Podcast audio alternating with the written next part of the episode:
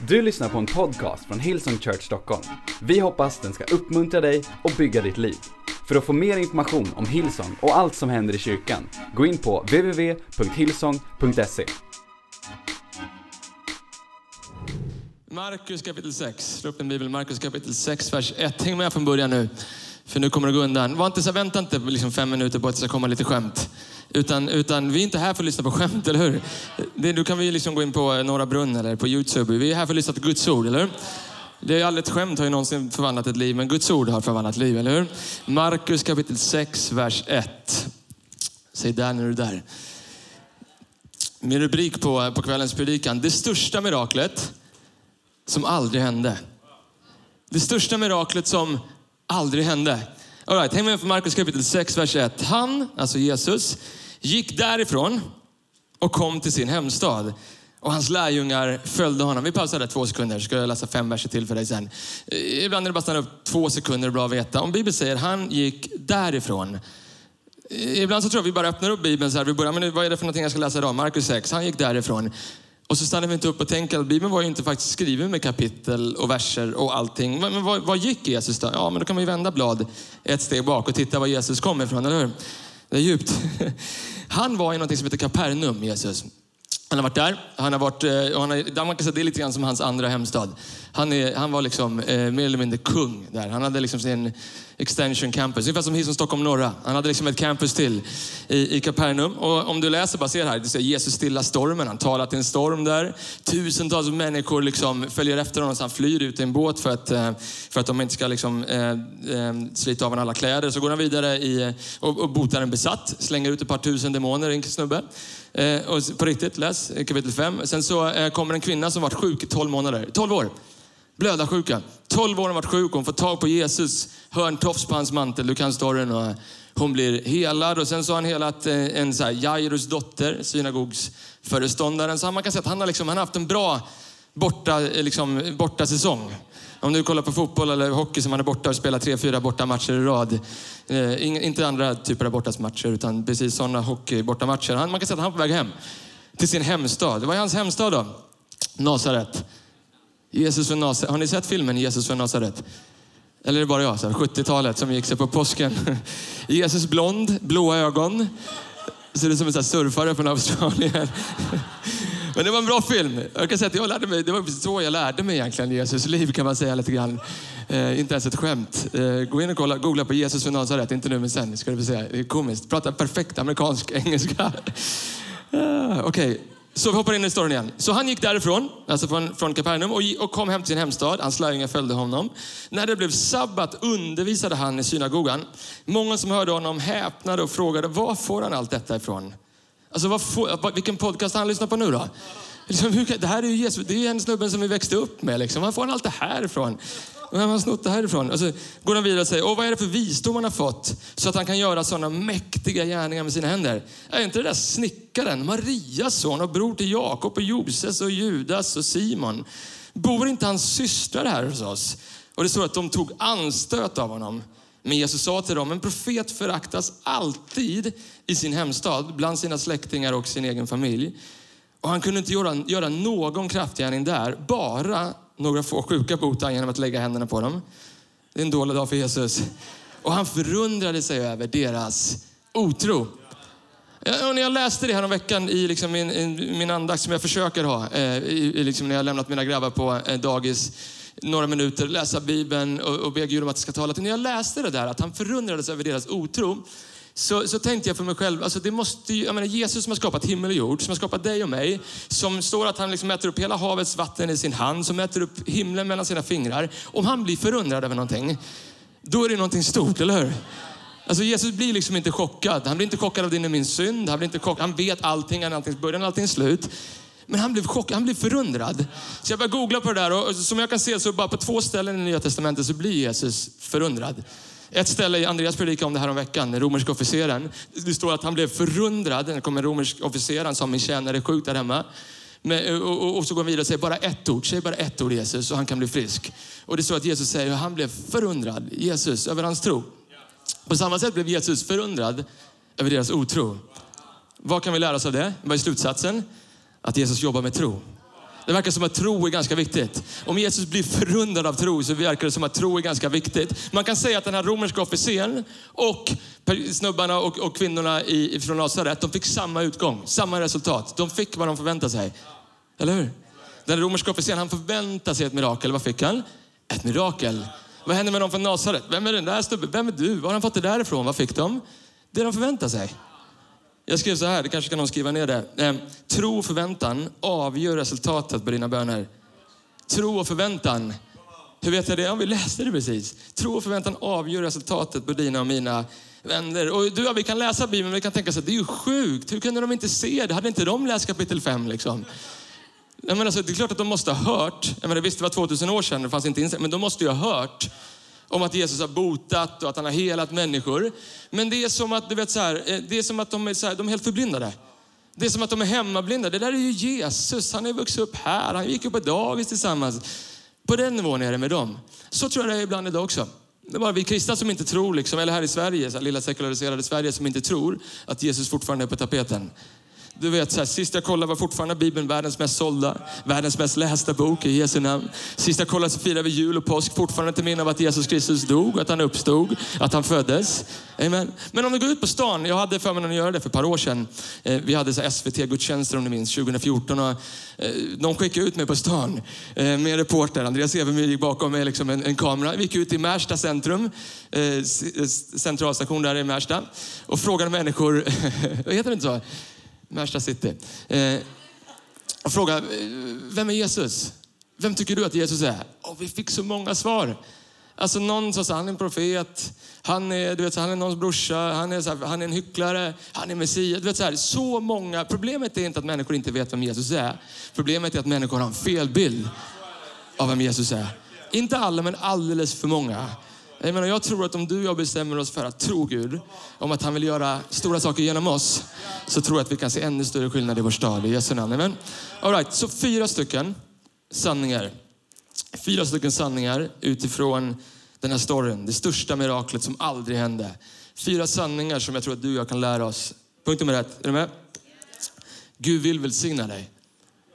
Gud vill välsigna dig. Alltså, du måste se det jag tycker att det hoppar ur texten direkt från första ordet när han säger att han lämnade. Därför lämnade han Kapernaum där han var kung och gick någon annanstans. Han gick till Nasaret. Du förstår, Jesus hade vuxit upp där i 30 år.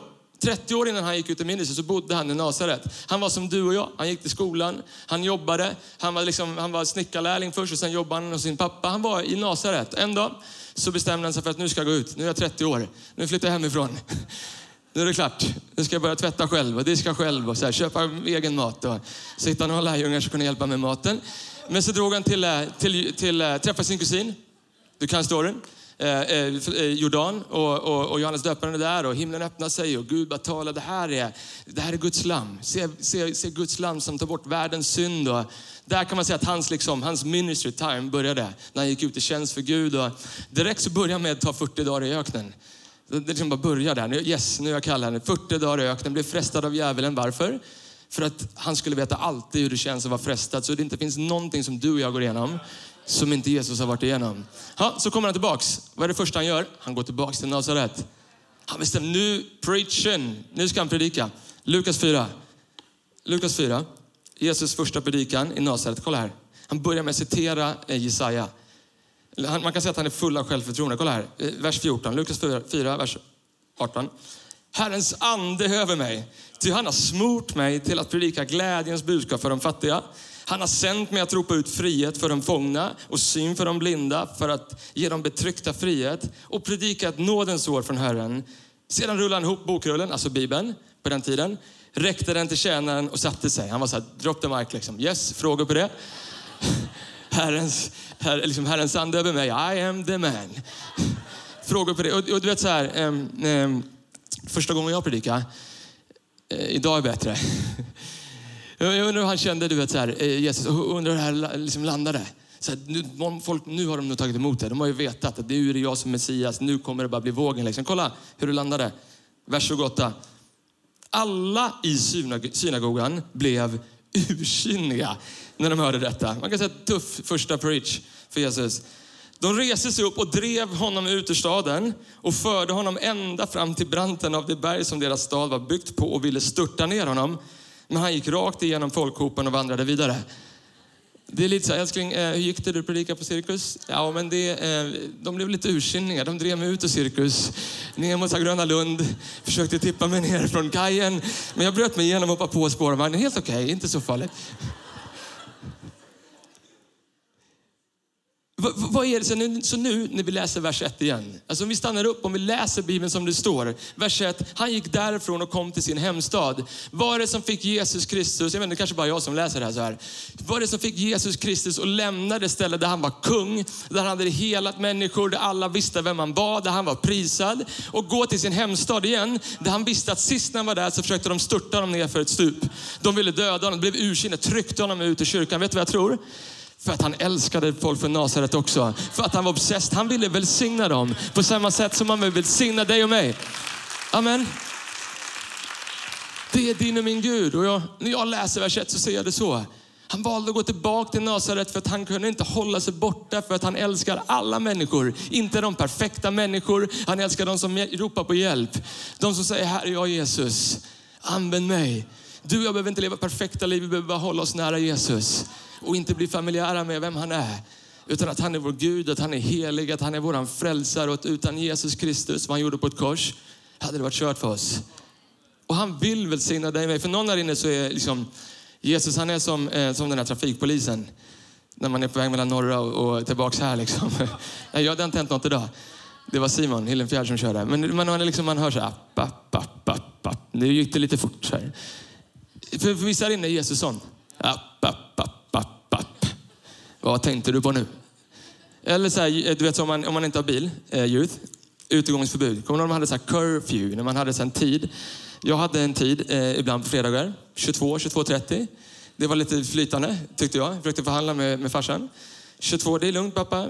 12 år, 13, 14 kanske. Vi ska bara träffas ett gäng killar, dricka lite te, käka så här ostmacka, be lite. Kommer tillbaka vid 22. Och så blev det lite senare. Är det någon som vet vad jag pratar om? Det drog ut lite. Så Min mamma, hon vaknade när bussen stannade så 500 meter bort. Hon är liksom minsta... Man skulle alltid gå in genom så här tvättstugedörren, försökte jag gå in. Och det tog minuter för mig att komma in. Minuter. Jag visste exakt. Den bara knakade. Och jag sa tyst och man smyger in, kolsvart och man bara jobbar tre minuter liksom. När man väl har ställt, så här, stängt dörren så bara, var har du varit? Alltid mörkt. Kol, de har liksom inte tänt upp. De sitter bara, var har det varit? För vissa här inne så är Gud precis så. så här, var har det varit? Du tänker så jag kan inte gå tillbaka till kyrkan för folk kommer bara tänka, var har du varit? Vad gjorde du igår? Vad gjorde du förra veckan? Vad gjorde du förra helgen? Vem är du att tro att du kan lovsjunga Jesus? Jag vet vilka hemsidor du varit inne på. Vem är du att tro att du kan lyfta upp dina händer i lovsång? Jag såg hur du talade skit om den här snubben. Lyssna min vän, Jesus Kristus han är obsessed av att välsigna dig och mig. Han vill röra vid dig och mig, inte för att vi är perfekta. Men för att han älskar oss. För att han älskar oss och han vill välsigna oss. När jag läser Markus kapitel 6 så ser jag en frälsare som älskar alla människor. Spelar ingen roll vad som kommer emot honom, han kommer ta sig fram till dig. All right? Ehm, Efesierbrevet eh, kapitel 1, vers 3. Om du inte tror på mig om hans välsignelse, lyssna, kolla här bakom mig. Han har välsignat oss med all den himmelska världens andliga välsignelse. Låt det ligga kvar, någon ska ta en bild på det där. Du behöver bara påminna dig om att Jesus Kristus vill välsigna dig. Inte med en del av liksom sin välsignelse, med all. Med all den himmelska världens andliga välsignelse. Det är ganska stora ord. Det är ganska stora ord, men det är precis den frälsare du och jag har. Han vill välsigna oss. Okay? Punkt nummer två. Otro hindrar Gud från ditt liv. Otro, alltså att inte tro på Gud, hindrar Gud från ditt liv. Eh, kolla vers 5, vi läste det precis. Kommer du bakom igen. Och han kunde inte göra någon kraftgärning där. Bara några få sjuka botade han genom att lägga händerna på dem. Och jag har alltid tänkt, jag har läst, du har säkert läst det här förut och du har hört göra skämt om det. Du vet, så här, med Jesus, det var en dålig dag för honom. Han liksom bara la händerna på några. Någon så här lam kunde börja gå igen. Någon blind såg, såg igen och han var rätt besviken. Jag själv, om det hade hänt mig, hade jag varit rätt nöjd. Alltså, det... men, men Jesus, vet du vad jag tror han vill göra? Jag vet inte, men när jag läste det här de sista veckorna så är det som att det har liksom poppat upp för mig igen. Och kanske att du har redan sett det, men jag såg det när jag började läsa det igen. Jag tror att det här är ett bevis på att Jesus är sjukt mycket mer intresserad av vad som händer här inne än vad det som händer här ute. Han är sjukt mycket mer intresserad av internt. Att röra vid våra liv, att upprätta oss, att göra någonting här på insidan när man är här på utsidan. Eller hur? För om du tänker på det, vi läste om det, det, det som stod i kapitel 5 där. Alltså Jairus dotter och kvinnan med blöda sjukan och den här mannen som var demonbesatt och alla andra. De dog ju i alla fall en dag, eller hur? Till och med Lazarus som var liksom död, Jesus uppväckte, han dog ju också en dag. Det var ju inte miraklet som gjorde att de fick evigt liv. Det var att de trodde på Jesus. Hallå? Det är därför jag tror att Jesus säger så här, kunde inte göra någonting här. För att Jesus han var helt obsessed av att röra vid människors inre. För han visste att det var bara det som skulle kunna ge människor evigt liv. Amen. Det, liksom det andra det är en naturlig konsekvens av att tro på Jesus Kristus. Han vill hela dig och mig. Det är inte det jag säger. Han vill vara vår försörjare. Han vill vara på vår sida. Men han är mer intresserad av ditt hjärta. Det står att det, liksom, ditt hjärta har det som en dörr och han står och knackar på det. När han hängde på korset så tänkte han på det där hjärtat, på dig. Undrar när du skulle välja att öppna upp det för honom. Så vad är bäst liksom? Jag tänkte på det. Det är ungefär som man liksom, om man ser en, en, en människa som är liksom fattig. Men antingen så ger vi dem mat, eller så lär vi dem fånga mat. Det blir ännu bättre, eller hur? Eller så ger vi dem evigt liv i Jesus Kristus. Och det är precis det jag tror. Otro hindrar Gud från dina och mina liv. Det gör att han dras undan. Jag tänker på det när vi går in i sommar. Jag tyckte Andreas sa det grymt bra med Hello Summer. Hello Summer är så sjukt mycket mer än liksom bara en marknadsföringskampanj. Du vet, kan vi inte se till att Hello Summer blir mer än bara party? Vi ska ha partyn som aldrig förr. Och vi ska bada, vi ska spela beachvolley, vi ska spela lacrosse, vi ska ha kul. Men lyssna, mer än någonting annat. Låt oss aldrig glömma bort att the why behind the what är att människor ska hitta Jesus Kristus den här sommaren. Amen. Summer School för ensamkommande flyktingar. Det är grymt att vi gör det tycker jag. The why behind the what är att vi, de, att vi skulle få öppna upp våra liv för människor så att de kan hitta Jesus. Så att vi, att vi säger att vi behöver volontärer, det är inte bara för att vi ska liksom, liksom lösa all liksom sportaktivitet eller ge dem mat. Det är för att vi behöver kristna människor som öppnar upp sitt liv för andra. All right? Okej, okay. punkt nummer tre.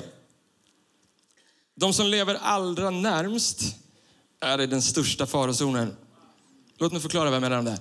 De som lever allra närmst Jesus, kolla Nasaret. De som levde i 30 år med Jesus, de är den största farozonen att inte se. Att bli familjära med vem man är. Kolla vers 3. Vi läser precis. De sa det, inte det där snickaren, Marias son och bror till Jakob och Joses och Judas och Simon. Bor inte hans systrar här hos oss? Vad är de? Familjära. Det där är Jesus, inte kan väl han, det säga, inte kan väl han stå upp och säga att han är Guds son. Vi har ju sett honom, vi har gått bredvid honom. De som är allra närmast, de är i största farozonen. Så eh, hur börjar vi ta saker för givet? Vet du vad jag tror? När vi slutar hedra det. Andreas predikade sjukt bra om det här om veckan också. Hur börjar vi ta saker för givet? Vi slutar hedra. Vi slutar hedra det Jesus Kristus gör. Det har handlat om att hedra en predikant. Det har handlat om att hedra Gud i den predikanten. I, eller i den lovsången. Eller i den, i den ledaren. Eller i vår kyrka. Så kommer han låta oss aldrig sluta hedra det Jesus gör. Bli familjära. Jag tänkte på det när vi kollade på Hillsong Stockholm norra. Liksom tusen personer där förra måndagen. Och, och, du kan tycka så här, men det är alltid, det är alltid liksom fullt. Och liksom, till och med så att du själv börjar bli lite så familjär vid att saker och ting alltid ska vara fullt. Låt mig säga en sak. Det har inte alltid varit fullt på Hillsong Kids. Verkligen inte. När vi startade kyrkan, Andreas och Lina frågade ett litet gäng med 10-15 personer om vi skulle starta kyrkan. Vi startade den 22 oktober 2006. De första ett och ett halvt åren tror jag, vi hade inte ens kids. Selina Nilsen, deras eh, äldsta dotter var där. Vi hade inte kids, hon var i föräldraloungen. Vi hade ingen föräldraloungen så vi löste med att spela riktigt högt. Så att det liksom lät ut i foajén också. Och, och, och, och så gick det något år. Och så flyttade vi till Boulevardteatern. Två personer i kids. Selina hon var två och en kille som var elva. Det var en kille som undervisade dem. Jag vet inte, han sköt brett liksom, kan man säga. En predikan till en tvååring och en elvaåring. Men varenda söndag så satte vi upp Kids Church. Hallå? Jag har själv varit med, flera av er som sitter här, vi har varit med och satt upp det där Kids Church, men även för mig kan det bli familjärt ibland. Nästa möte, nästa grej, nästa video, nästa Instagram. Till och med så att jag själv vet, så här, torsdag var tvungen att stanna upp och tänka, vänta, vi hade över 500 barn, tusen personer i Stockholm norra förra söndagen. Amen. Och när vi ber dig applådera och när vi säger så här, kom och låt oss vara exalterade, så är det inte för att skapa hype. Det är för att hedra Gud. Hedra det Jesus Kristus gör. Det är det enda sättet för oss, för dig och mig, att inte bli familjära. Så det inte blir precis som det blev för människorna från eh, Nasaret. All right. jag, jag tänkte på det när man läser om lärjungarna också. Det är ganska coolt. Du vet, om man läser om lärjungarna gång på gång på gång. Det är som att de bara, men Jesus, här, ett mirakel till, gör något fett igen. Liksom, så här. Ska du inte gå på vattnet igen? Och, så här. Och, och Jesus, han är varenda gång, han är bara, Petrus, vem säger du att jag är? Han är så mer intresserad av in, du vet, invändigt. Vem säger du att jag är? Liksom, ja, det är grymt allt det andra, men jag, sonen kan bara göra det han ser fadern göra. Han är så här, Jesus han bara, liksom, glöm inte bort the why, så här, glöm inte bort varför. Bli inte familjära med mig. Jag är bara här en liten kort stund, säger han. Eller hur? Så de som, är, eh, de som lever allra närmast, de är den största farozonen. Så låt oss aldrig ta för givet det Gud gör i vår kyrka. Amen. Det Gud gör i våra liv. Utan låt oss bli en kyrka som fortsätter att hedra det. Fortsätter att låta det bli levande. Kanske är det ett ord till någon här inne. Faktum är att jag kände det när jag förberedde mig. I don't know. Kanske är det ett ord till någon här inne. Att det som en, en gång, det som en gång var liksom en frälserska eh, i Jesus Kristus, det han gör här på den här platsen och på andra platser genom vår kyrka, har blivit familjärt. Och det som var som jag vill har blivit, nej men jag måste ju nu igen. Du måste ingenting i vår kyrka. Men om du, om du vill så får du. Om du vill så får du vara med och göra revolution i vår stad. Om du vill den här sommaren så är vi ett stort gäng människor som har bestämt oss för att göra Jesus Kristus känd. Inte ha någon hype, för att göra hans namn känt. Så hur kommer man tillbaka till det där? Om man börjar hedra det. Kom och be till Jesus Kristus. Jag ber och det är en bön som jag får hålla levande hela tiden. Jesus, låt det inte bli familjärt för mig Jesus. Gör någonting nytt i mitt hjärta. Skapa en ny sång. Lägg en ny sång i mitt hjärta. Rör mig på ett nytt sätt. Låt, jag, låt mig leda lovsång som att det vore den första gången Jesus. När jag ber till dig Jesus. Låt mig liksom, det spelar ingen roll hur många som är här. Jesus, jag älskar dig. Försök hålla det levande. Det är det bästa sättet för att inte bli familjär. Amen. Okej, okay, fjärde och sista punkten medan lovsångsteamet kommer upp. Gud behöver dig och han behöver mig. Gud behöver dig. Är inte det ganska coolt hur Jesus, som är hela världens frälsare, som är i total kontroll. Precis som jag sa, som är liksom, han har total kontroll över allting. Han vet alla hårstrån på ditt huvud. Han, du vet, han, har koll, han, han visste vem du var innan du ens föddes. Han skrev ditt namn i Livets bok. Samma Jesus Kristus, han kan i alla fall inte göra ett mirakel om du och jag inte vill. Om inte vill. Det största miraklet som aldrig hände. Han har ingen kontroll över din och min egen vilja. Du och jag måste välja och säga Jesus, använd mig. Eller gå ett steg bak och säga Jesus, it's your show. Kolla vers 2. Markus 6, vers 2, vi läste det precis. När det blev sabbat undervisade han i synagogan. Många som hörde honom häpnade och frågade, var får han detta ifrån? Vi läser det precis. Och vad är det för visdom han har, som han har fått? Så han kan göra sådana mäktiga gärningar med sina händer. Vet du vad jag ser? Jag ser ett gäng människor som har bestämt sig för att bli åskådare. Som står lite grann vid sidan om så här. Var har han fått det där ifrån? Liksom? Vem är, du vet så här, jag ber att vi aldrig skulle bli åskådare som liksom tycker till om saker och ting. För Gud vill använda dig och mig och den enda frågan går ut är att säga, du villig? Är du villig att tro mig om att jag kan använda dig? Han ser långt mycket mer än du kan tänka eller be vill jag göra genom den kraft som mäktigt verkar i dig. Jesus Kristus, han är, han är liksom desperat så letar han efter människor som säger, vet du vad, jag har två händer, två fötter, jag är villig att gå. Kanske inte kan allting. Det verkar som att Jesus är desperat, obsessed av att leta efter människor som väljer att gå ur strålkastaren och säger, vet du vad Jesus, jag kanske inte mycket, kanske inte har mycket att ge, men om du vill, jag har två händer, jag har två fötter. Det är som att Jesus säger, honom ska vi ha, henne ska vi ha, honom ska vi använda. Gud behöver dig. kommer ingen andra Jesus, det finns ingen andra plan. Det är du och jag. Vi är hans händer, vi är hans fötter. Och jag ber att vi aldrig skulle bli familjära med det. Att vi skulle förstå att Gud vill använda dig och mig. Och tänkte på det på slutet av min predikan när, när Jesus frågar Petrus och lärjungarna, han säger, vem säger ni att jag är? Och de säger, somliga säger att du var Elia, att du är Moses, att du är någon annan. Redan på den tiden så var det många uppfattningar om vem Jesus var. Och det är som att Jesus säger, men, men ni då? Tror ni att jag är den jag säger att jag är? Och Petrus han är den första går upp och säger yes, jag tror att du är Messias. Varpå Jesus svarar på en gång, du ska inte längre heta Simon, du ska heta Petrus, klippan som jag ska bygga min församling på. Det är som att Jesus är, det är som att Jesus letar efter människor som bara säger Jesus, jag ska bekänna dig för den du är. Och jag minns för ett par år sedan, kanske tre år sedan, sista gången jag, sista gången förhoppningsvis i hela mitt liv, där jag inte var tydlig med vad jag trodde på. Jag vet inte om jag berättade den här gången, men vi, var på, vi hade en, en, eh, föreningsfest i, eh, i min lägenhet som vi bodde på eh, på Södermalm, jag och min fru. Och det var någon gång sent på hösten och det var iskallt där uppe på vinden. Och folk drack som aldrig förr för att hålla värmen ens där uppe. Och jag kanske var en 30-40 pers i det där rummet. Så ser jag någon kille som är rätt så högljudd och han bara ropar Erik, vad jobbar du med då? partykiller, nio på kvällen, det är toppstämning liksom. Och jag känner, det är inte att jag skäms över vad jag jobbar, jag bara, men det var inte vad som kom i mig. Jag bara, nej men jag, vi håller på lite med events och musik och vi gör lite grejer på jul och så här, släpper lite skivor nere i Australien och håller på. Så jaha, okej. Okay. Nej men liksom, bara, bara är det något event? Nej men så, så hyr vi lite ett hotell och så här där barnen är så här. Och, det var som att jag bara började gräva. Men, men, men vad är det då? då? Eller är det något typ så här, någon idrotts... Nej, men sen så ses vi ett gäng och äter lite grann efteråt och så här och träffas lite grann i veckorna och så här och... Vad är det du gör? Liksom, vad är det du gör? Liksom? Nej, så jag mig själv, ja, men jag jobbar i en kyrka, typ. typ säger så här. Och då var hans första respons så här, va? Tror du på en tomte som sitter uppe på ett moln, eller? Tror du på, tror du på Gud? Och det var som att jag sa, vi, vi tar ett djupt andetag och så var det som att jag bara fick så här, resetta henne inför Gud. Jag sa, vad håller jag på med Jesus? Jag har ju kallat till det här, jag har inget att skämmas över. Så jag får sitta ner med den här killen, Roffe. Roffe som bor på, eh, på Södermalm. Alla heter Roffe på Södermalm, eller finns på, Nej, han finns inte på Gröna Jägaren. Skulle kunna vara på Gröna Jägaren, men han är inte där. Eh, så jag sitter ner med Roffe och jag får berätta min story. För berätta om hur jag var på botten av mitt liv.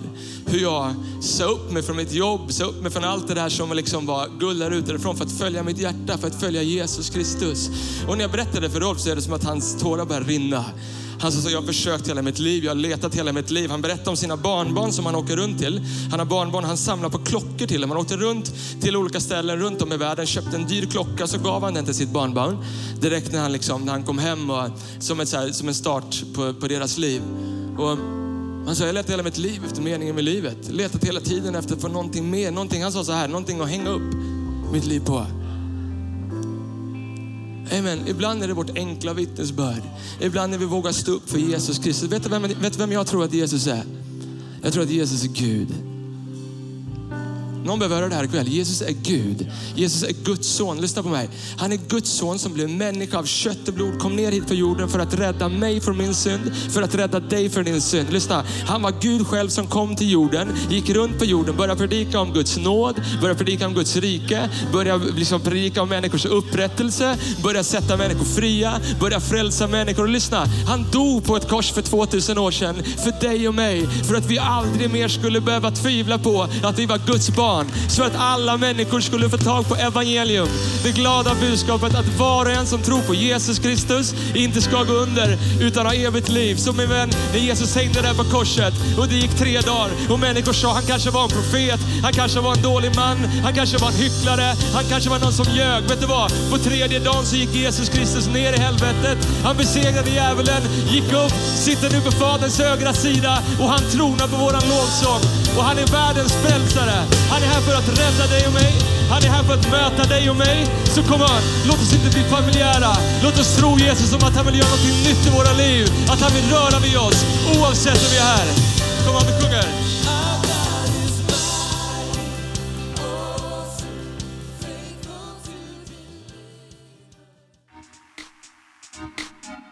Du har lyssnat till en podcast från Hillsong Church Stockholm. Om du vill veta mer om vår kyrka eller om våra söndagsmöten, surfa in på www.hillsong.se.